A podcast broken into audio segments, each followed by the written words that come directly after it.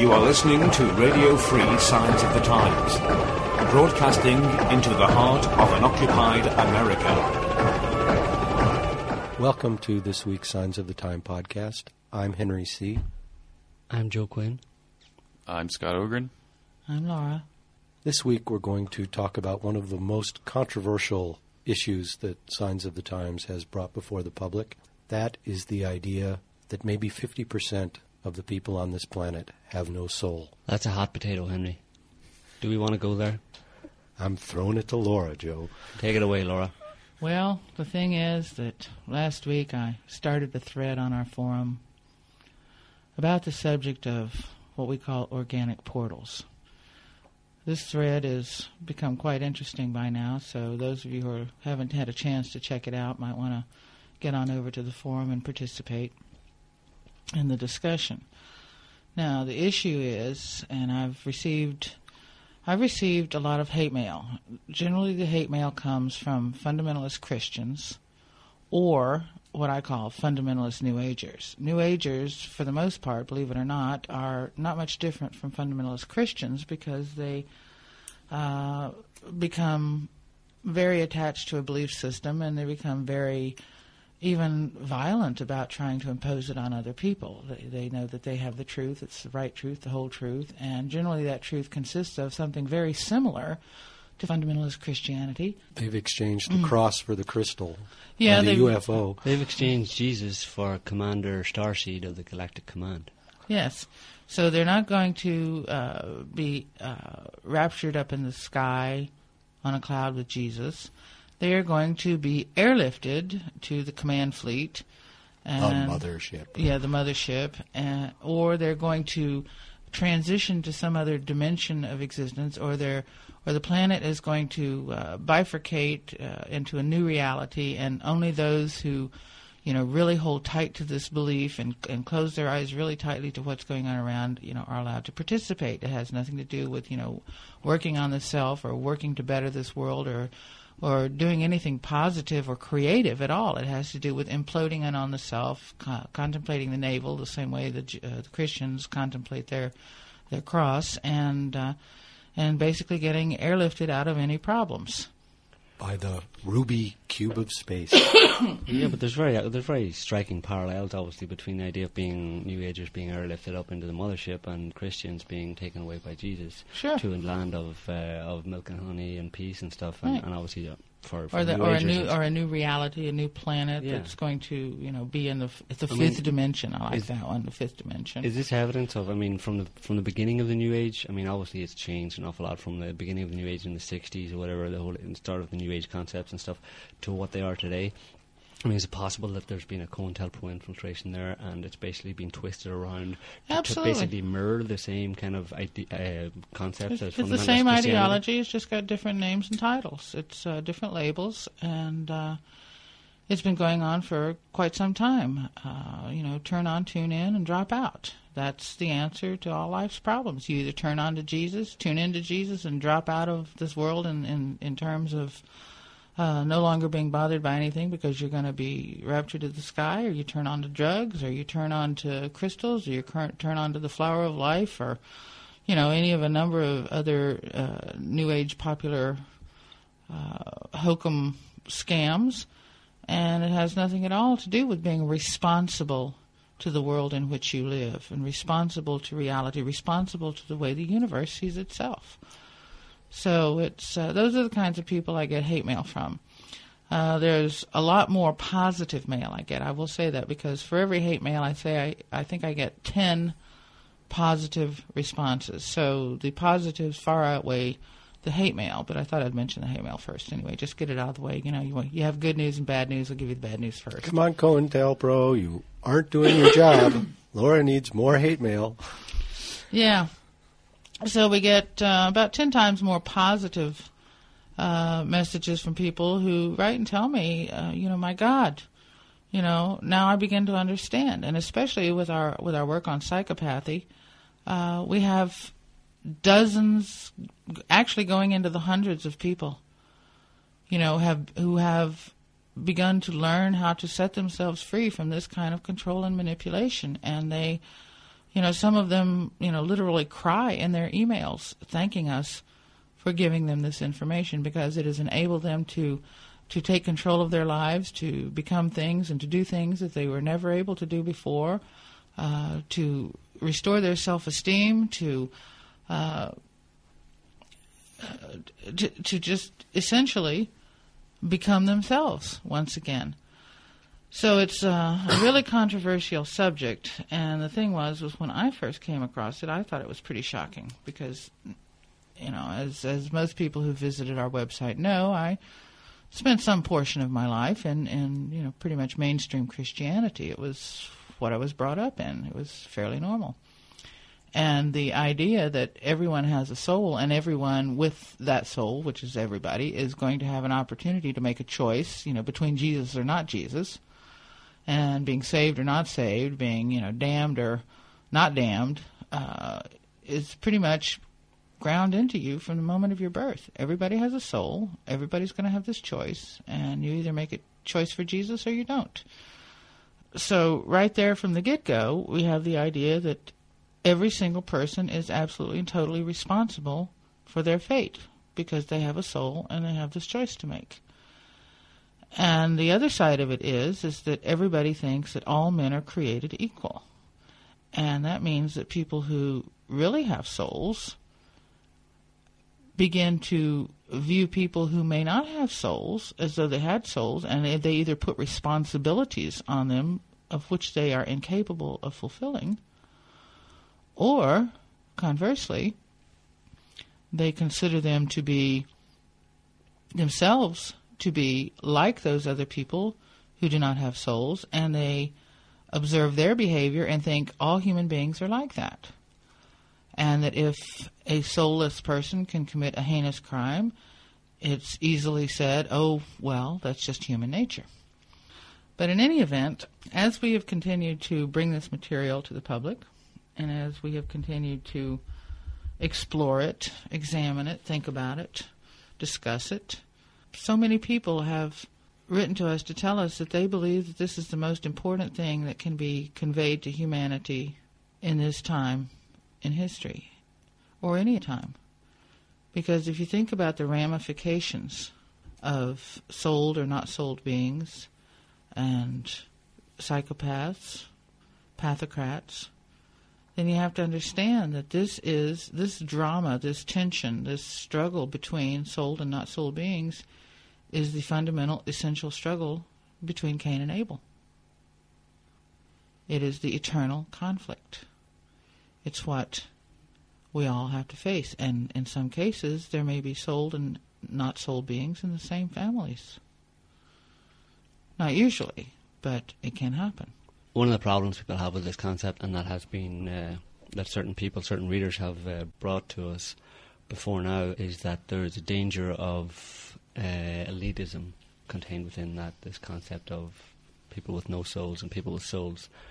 And also, how can you define that? You know, I mean, it's it's this, uh, as, as some people see it, a subjective judgment that, you know, how is one person meant to, meant to decide that they have a soul and another person doesn't? And that there's danger, as I said, of judgment uh, and elitism coming into it. Yeah, it's sort of like an, an us versus them, which they say is, you know, the exact same thing that people like George Bush do. Mm. So, you know, how well, are we any different? This is this this is certainly a, a real possibility, but I think that in general terms, the only type of individuals who would fall into an us versus them mentality would be the ones without souls. Mm. Because have any of you seen the movie The Bad Seed? The story of, of the of the child, the psychopathic child, and the mother. I saw it. Yes, I've seen it. Yes. Mm-hmm. Raise and your hand, people out there in Radioland. We'll get our remote viewer ready to take a count. Yeah. All right. So some of you have seen it. Three. Three people. Well, that's out of four listeners. I think that everybody needs to watch this movie because this movie really brings home the grief, the pain, and the suffering that a person who has a soul experiences when they begin to perceive that someone else may not. It is a very grievous thing, and as uh, as our favorite psychologist, Andrzej Łobaczewski, points out, you know, you cannot fall into a moralizing position. You can't talk about it in terms of good and evil, although in a very real sense it is the source of what we would generally call evil on our planet. But it doesn't have to be that way, because if we could understand this in scientific terms, if we could begin to study, you know, evil and the origins of evil on our planet, and could begin to learn about it as a purely natural phenomenon, we could then begin to develop prophylactic measures for it. For example, Typhoid Mary. Everybody know the story of Typhoid Mary? It was a woman who was not sick with typhoid. She never demonstrated or showed any of the symptoms. She wasn't sick, but she carried typhoid. She carried the disease, and everywhere she went, every person she had contact with, well, not every person, but certainly a lot of people, became sick with typhoid. Now, what are you going to think about somebody like Typhoid Mary? Well, certainly you're not going to take her and execute her. I mean, that's not the answer. You've got to put her in a place where she can't hurt anybody while you find an answer. Is there a way you can develop a serum, a drug, some kind of medication that you could give her that could, you know, destroy the typhoid germs in her body, or at least make it so that they were weakened or disabled so that they couldn't be transmitted? Or find a community in which she could live where people had already had the disease and were no longer susceptible to it. There are any number of answers to these kinds of problems. The same thing is true with, you know, such as organic portals and, and psychopaths. There have been many studies done about, you know, how to determine if a child is is born without a conscience, and if they are born without a conscience, how do you then teach them right from wrong, and how do you then teach them another system of reward, a cognitive system, whereby they can understand how to deal with their life and with reality within the constraints of the rest of the population, because you have to understand this is a statistically small sample of people. six percent versus ninety-four percent normal people. Psychopaths, that is, not organic portals. But psychopaths, as long as we do not acknowledge their existence, are able to rise to the top in any sphere of influence. And they have, and they do, and they will. They will continue to until we acknowledge their existence and acknowledge them as part of the spectrum of organic portals. People without souls. I'd just like to say that it was presented to us as a possibility, and as with all things that are presented to us as possibilities, we don't take them as as fact until we have researched them in depth and, and, and looked, turned them over and, and, and inside out and upside down. And um, some of the evidence, possible evidence, that, that we have kind of seen for such a concept as people with souls and people with not souls comes from everyday life, because personally, and this is just my personal perspective, I know people, a lot of people that I've interacted with in the past who, when I brought subjects, for example, the, the situation in Palestine and the suffering of, of the Palestinian people, when I brought those types of things generally to do with suffering and oppression of other people to their attention, sure, they recognized it and said it's terrible, it's awful, et cetera, et cetera, but they seemed quite able to just get on with their lives and, and, um, and essentially ignore it, whereas I couldn't. It was something that frequently came back into my mind, and it, it kind of affected me in a way that it didn't affect them. And just to address the, the idea of there being elitism within this concept of, of, of organic portals, or people without souls and people with souls, an analogy might be the way, you know, two, two animals living on a on, on an African plain, uh, an impala or, or you know some kind of deer, and uh, and and lions or tigers, uh, or lions and impalas, let's say, on on a, on, a, on an African plain. And the impalas kind of look at uh, look at the lions and see that the lions kind of tend to want to eat the impalas.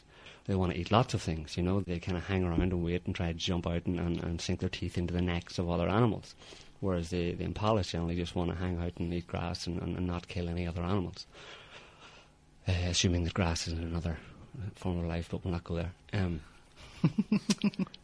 but, yeah, does uh, it hurt a broccoli when you eat it? Yeah. But but the point is Probably. that the point is that from the elite for for just to, to answer the elitism kind of charge, uh, essentially people with souls would be in the position of the of the impalas, and the people the organic portals, the people without souls, would be in the position of lions. They're much more suited uh, to to rising to the top of the food chain and in to this, in, in this enforcing world. Or developing elitism. Exactly, and, and that's their forte. So the fact is that far from it, uh, there being a danger of, of people who have this, uh, us for example, who come up with this concept and think that, okay, we, if we're the ones with souls because we feel this empathy with for, for, for suffering and other human human beings, that we're going to rise up and, and do what, dominate the world because of this, or we're going to like kill the people who can't, uh, don't have the same feeling of empathy. Obviously, that's not the case. The point is that, that we're the ones who don't really fit here. You know, uh, if anything, we're the ones who are in the in the in the. In, at least in, in a world where, where the laws yeah. are made by pathocrats and psychopaths. And I want to I want to bring up one issue here. It has been suggested that psychopaths are defective organic portals, and they are defective in the sense that they lack a conscience. Now, my observation over the past few years since these concepts were introduced has been that um, organic portals are not without a conscience. They are not without feeling. Only it's very different. I mean, as Joe just explained, you know, he, you can talk to somebody and they feel bad about it and they feel very bad, but they immediately turn it off. They're able to blank it out, block it out of their mind and forget about it and go on with their daily lives. I've seen this quite often, and the, the distinctive feature of these kinds of people is that they are unable to empathize with suffering that is abstract, that is, not something that they can see and physically connect to, because certainly whenever they see somebody who is burned or who is uh, crippled or in an accident or an animal that is suffering, it's in front of their eyes, they can become almost distraught over this. Uh, many of them, I believe, are, are animal rights activists even, because they can't bear the sight of, of suffering animals. And they can't bear the, you know, the fact that animals are experimented on. Well, you know, no thinking, feeling human being, you know, wants to see or hear about that sort of thing. But in particular, they cannot understand the abstract concept of mental pain or psychological suffering or spiritual suffering. That's a place they can't go. That's that's that's the main thing that I want to say about it, because when we're talking about organic portals, we are not talking about psychopaths. We're talking there are two different things there. And the fact is that we actually came to the issue by discovering the, that it was written about, that it had been discussed and considered in esoteric or ancient Christianity, that this was the primary teaching of the man around whom the Jesus legend accreted, was that there were two kinds of humanity. There were the sons of, of the devil, as he referred to them, and then there were the sons of light, or the sons of God, and that the kingdom of heaven was, was within, the kingdom of heaven being that spiritual aspect that had the potential for soul. And there were people who simply didn't have it, and there were people who did. And this was the meaning of his of the saying that, you know, the your enemies can be members of your own household. I come not to bring peace but a sword. It's also why among the very few contemporary accounts of Christianity, it was said that Christianity was a vile superstition taken to unusual lengths. Now, the only thing that could be a vile superstition at that point in time would be the idea that there were people without souls, because certainly, you know, the entire pagan world believed that everyone had souls. So these ideas came to us after reading some books by Boris Mouravieff, who conveyed the ancient uh, esoteric tradition through Eastern Orthodox Christianity to the Western world. The same ideas were promulgated by Gurdjieff, except for a slight difference. Gurdjieff claimed that nobody had a soul unless they crystallized one by effort. Uh, Mouravieff, on the other hand, conveying the ancient tradition, said that there were, you know, half of humanity who had the potential to access soul qualities, and the other half that didn't have it and never would. And then, of course, there was Carlos Castaneda, who had the most interesting uh, story about his Don Juan character, who claimed to be able to see the energy bodies of human beings, and he could see that the majority of humanity only had, I think it was, what was it, two divisions uh, of their of their energy body, and then there were others who had three, and only the ones with three were able to become uh, seers or or warriors or whatever, but he very clearly made a distinction between the types of human beings. So there is a, a long and ancient tradition to this concept, and it is also a concept that was uh, very familiar to the Cathars that were wiped out by the Catholic Church. So when we came across it, it wasn't like we discovered it. We only began to investigate it and to present it to people and a, to a wider audience, for which, as I mentioned, we were, uh, you know, attacked to some extent. But the fact is, is that it is an idea that really needs to be considered, because it's clear that all people are not created equal. They should certainly have equal rights to happiness, to the pursuit of happiness, and to have jobs, and to have decent health care, and, and, and the many things that supposedly a democratic society would provide for all its people. But they are not created equal.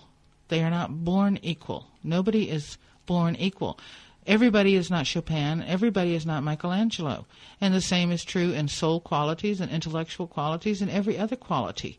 We're all different and unique and precious. But I would even insert the, the caveat that it's because um, the, the idea of we're not all created equal immediately suggests uh, a, a kind of a, you know, one person is is, is better than another. Uh, oh, but no. It's, it's essentially we're talking about difference here. We're talking about difference. Because we're not assigning any value judgments to, to the, the, the potential uh, to access soul qualities or the lack of a potential to access soul qualities. People should have equal rights. They just simply aren't created equal. Yeah.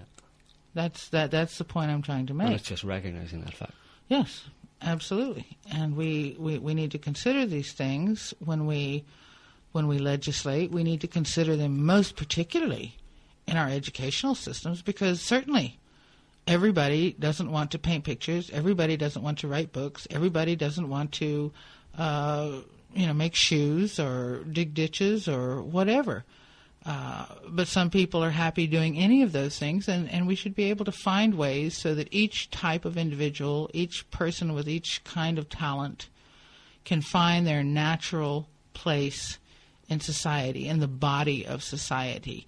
You know, in a body, there are different parts to a body. Bodies have eyes, they have fingers and toes, they have noses, you know, there's, you know, a body has all different kinds of parts. It has organs, hearts, lungs, et cetera.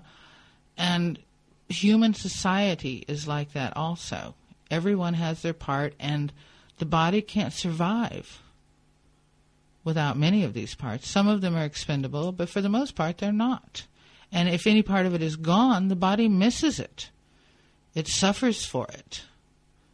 So we have to find ways to keep the body alive, to keep it healthy, to make sure that all of its parts are cared for, that the brain directs it to be able to be healthy, wealthy, and and wise, and that it takes care, that the brain takes care of the body, and the body takes care of the brain.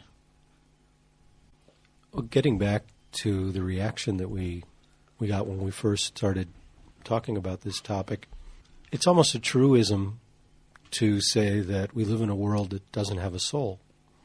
We live in a soulless world. You hear this from different people. And yet, given the idea of the organic portal and, and what we know of psychopaths and psychopaths going to positions of power, that we live in a world that is being fashioned, that is being led by people who do not have souls. So it is quite normal for it to seem like a soulless world. But at the same time, it's such a horrifying idea, given how people have been raised to think that we all have souls, that they're unwilling to make the logical connection that maybe there's a reason why we live in a soulless world, and take it to the next step to say the reason we live in a soulless world is that it's being run by people who don't have souls. Exactly. The pathocrats. The pathocrats. The six percent. Remember, people, there's only six percent of them. six percent of psychopaths. Because remember, the organic portal people are not the problem. They certainly do have consciences, and they certainly do have emotions. They just don't have them in the abstract, uh, Platonic sense. But they are good people. Mm-hmm. They are the salt of the earth. They are not psychopaths. Only six percent are psychopaths, and they are the ones who are destroying the planet for everyone else. All the rest of us, ninety-four percent. Wake getting, up, people. and getting back to what Laura said earlier about the choices that, that somebody who's sold have in the in the face of the idea of organic portals, or in the face of their actions, because we're all living in this soulless environment, and because the standards, the models that we are given are those of people without souls, it is very easy for us to become like them. To become contaminated. To become contaminated. Yeah. And that's why everybody needs to read Andrzej Łobaczewski's book, Ponerology, which discusses this in great detail, describes the origins of evil on our planet in scientific terms, laying no blame on anybody, except that we need to have a good working psychological knowledge, and this needs to belong to everybody. Even even the lowliest school child needs to understand these things. And when I say lowliest, I mean lowliest in terms of the grade, in the lowest grade. They need to understand these things. Everyone needs to know it. We all need, the ninety-four percent of us who have consciences, shall we say, including organic portals, need to pull together. We need to network together. We need to form a cooperative where we refuse to fight in the wars of the pathocrats, the psychopaths. They are the ones who want to fight wars. They are the ones who want to dominate others. They are the ones who want to kill and cheat people. And they don't want to do it themselves. They want us to do it yes, for them. Exactly. We need to refuse. Send Cheney to the moon. Yes, send Cheney to the moon. Donate now. We need to wake people up. We need to spread awareness. We need a critical mass. Right now, the pathocrats, the psychopaths control most of the governments of this planet. They control the media. They control everything that dominates and controls the rest of the ninety-four percent of the world, and they have all the money, too. And we are, don't. And there are many alternative news sites out there, and many of them are good, and many of them are run by sincere people who are horrified at what they see going on around them. However, Signs of the Times and the Cassiopeia Experiment are the only websites that are telling you about psychopathy, that are telling you about ponerology and the pathocracy. This is what makes us different. We go deeper and wider, and we tell you why things are the way they are. And on that note, we're going to wrap it up for this week. Once again, you can visit the signs page at signs of the times dot org. And as Laura mentioned, we are still running our fundraiser. And if you visit the signs page, you can help send Dick Cheney to the moon by contributing. And who knows, we may actually send Dick Cheney to the moon if you contribute enough. To the dark. Food for the moon. We're going to send him to the dark side of the moon. Yeah. So, thanks for joining us, and we'll see you next week.